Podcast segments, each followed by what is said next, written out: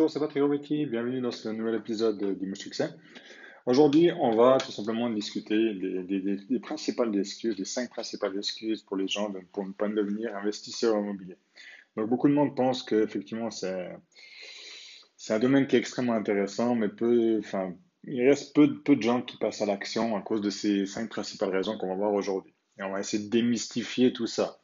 Donc, première raison, première excuse plutôt, euh, le manque de connaissances. Les gens disent Ah, j'ai vu à la télé euh, des gens qui ont, fait une faillite personnelle et autres parce qu'ils ont trop investi, les taux sont montés, c'était la catastrophe.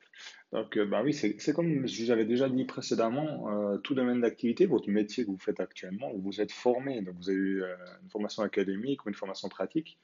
Mais c'est normal que lorsque vous voulez partir dans un domaine, il faut vous former. Que vous investissiez vous-même ou via même des instituts financiers et autres, formez-vous pour pas vous faire avoir et surtout pour, euh, pour investir en toute connaissance de cause. Donc, c'est clair que si vous êtes novice dans le domaine, commencez à investir dans un, petit appartement, par exemple un studio ou un, deux pièces et demie. Et là, euh, après, petit à petit, vous allez commencer à, avoir l'habitude et vous pourrez gentiment investir dans des plus gros, euh, plus gros, des plus gros immeubles ou, ou autres. Donc ça, c'est la première chose. Deuxième chose, le manque de liquidité. Beaucoup de gens, bah, à nouveau, disent ouais, mais moi, j'ai pas beaucoup d'économies, je peux pas investir, c'est pour les riches et autres. Alors là, à nouveau, euh, vous n'êtes pas obligé d'être 100% propriétaire du bien que vous achetez. Même si vous achetez un petit logement, vous pouvez très facilement faire de la copropriété. Il existe en ligne pas mal de, de plateformes de crowdfunding qui vous permettent d'investir, de devenir copropriétaire d'un bien sans les tracas et autres, des 20 000, 30 000, 50 000 francs d'économie. Donc vous n'avez pas nécessairement besoin d'avoir 200 000 francs, 300 000 francs de côté pour commencer. C'est clair que c'est plus intéressant à terme après d'être le seul propriétaire, mais au début, n'hésitez pas à voir petit, c'est comme pour le manque de connaissances, à tout simplement bah, investir en copropriété et devenir euh, copropriétaire, donc en investissant. Voilà. Troisième excuse, je n'ai pas de temps disponible, aucun temps disponible. Euh, ben, là, la même chose. Vous n'êtes pas obligé de le faire tout seul, première chose. Donc, si vous êtes plusieurs à vous mettre ensemble, ça vous prend moins de temps. Et, deuxième élément, euh, vous pouvez très bien, par exemple, mandater une, tierce personne pour négocier à votre place, pour faire toutes les démarches administratives à votre place, les, démarches de préparation de, documents de vente et, tout. Donc, le manque de temps, à nouveau, c'est comme tout dans la vie. Si vous voulez euh, avoir des revenus résiduels euh, de, votre investissement locatif, ben, ça, prend du temps. Il n'y a pas de miracle. Les gens qui ont fait fortune dans le domaine, c'est pas des gens, c'est pas tombé du ciel, c'est du travail, comme, tout, métier, on va dire. Donc maintenant, est-ce que vous arrivez à débloquer euh, une heure par jour, deux heures par jour? Disons même qu'une heure par jour, ça suffit pour faire vos recherches, pour aller faire des visites, pour négocier. Mais si vous n'avez pas le temps, n'hésitez pas, vous déléguez à des personnes qui feront ça à votre place. C'est que vous gagnerez moins, mais vous gagnerez sur le, sur le plus long terme. Donc voilà, troisième élément, troisième excuse. Le quatrième, euh, le risque financier. Donc le risque financier, c'est clair qu'on euh, on se dit, bah, j'investis, mais euh, est-ce que j'investis au bon prix? Est-ce que j'achète au bon prix? Ça, c'est la première question. Bah, qu'est-ce que ça peut être le risque bah, vous faites La seule erreur, c'est peut-être de vous payer trop cher. Mais maintenant, vous vivez de vos locations. Si l'investissement locatif, vous allez quand même tirer un revenu. Donc tant que vous ne vendez pas, en fait, vous n'avez pas fait d'erreur. Enfin, vous n'avez pas fait l'erreur. Euh, c'est pas une catastrophe. C'est clair que le jour où vous voulez vendre, euh, bah, si, le, marché est plus bas, bah là, à ce moment-là, effectivement, vous allez peut-être perdre une fois. Par contre, tant que vous le gardez pour de la location, que la location est stable, il n'y a pas de raison.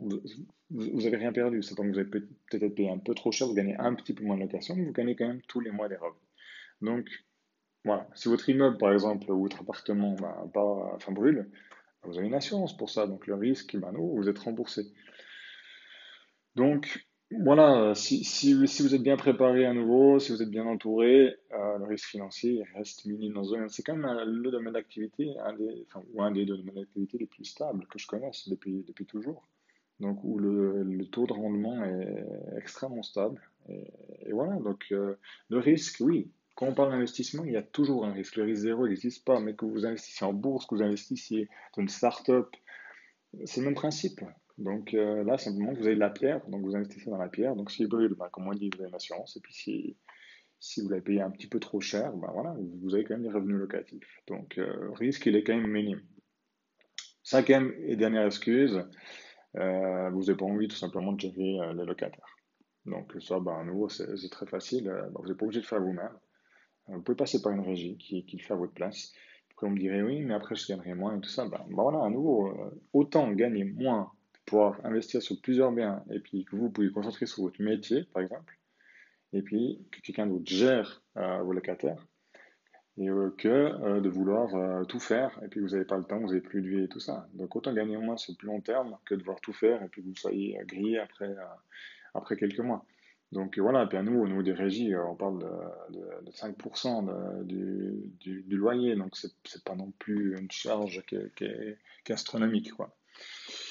Donc voilà, euh, j'espère que j'ai fait le tour des 5 excuses les plus courantes. Je pense qu'à nouveau, on se, met, ses propres barrières, c'est comme tout, c'est comme pour ceux qui veulent devenir, euh, ouais j'ai une idée, je veux devenir indépendant, puis ils le font jamais.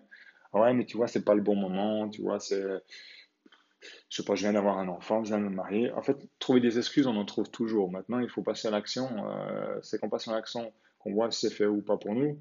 Il y a des, techniques que je vous ai déjà enseignées pour, pour être bien entouré, pour limiter les risques d'investissement, pour pas mettre un trop gros montant si vous n'avez pas beaucoup de cash. Donc, il y a plein, de solutions qui existent, simplement qu'il faut, avoir l'envie. Si vous avez l'envie, vous passez à l'action, vous êtes bien entouré, ça va fonctionner. Donc, donc voilà.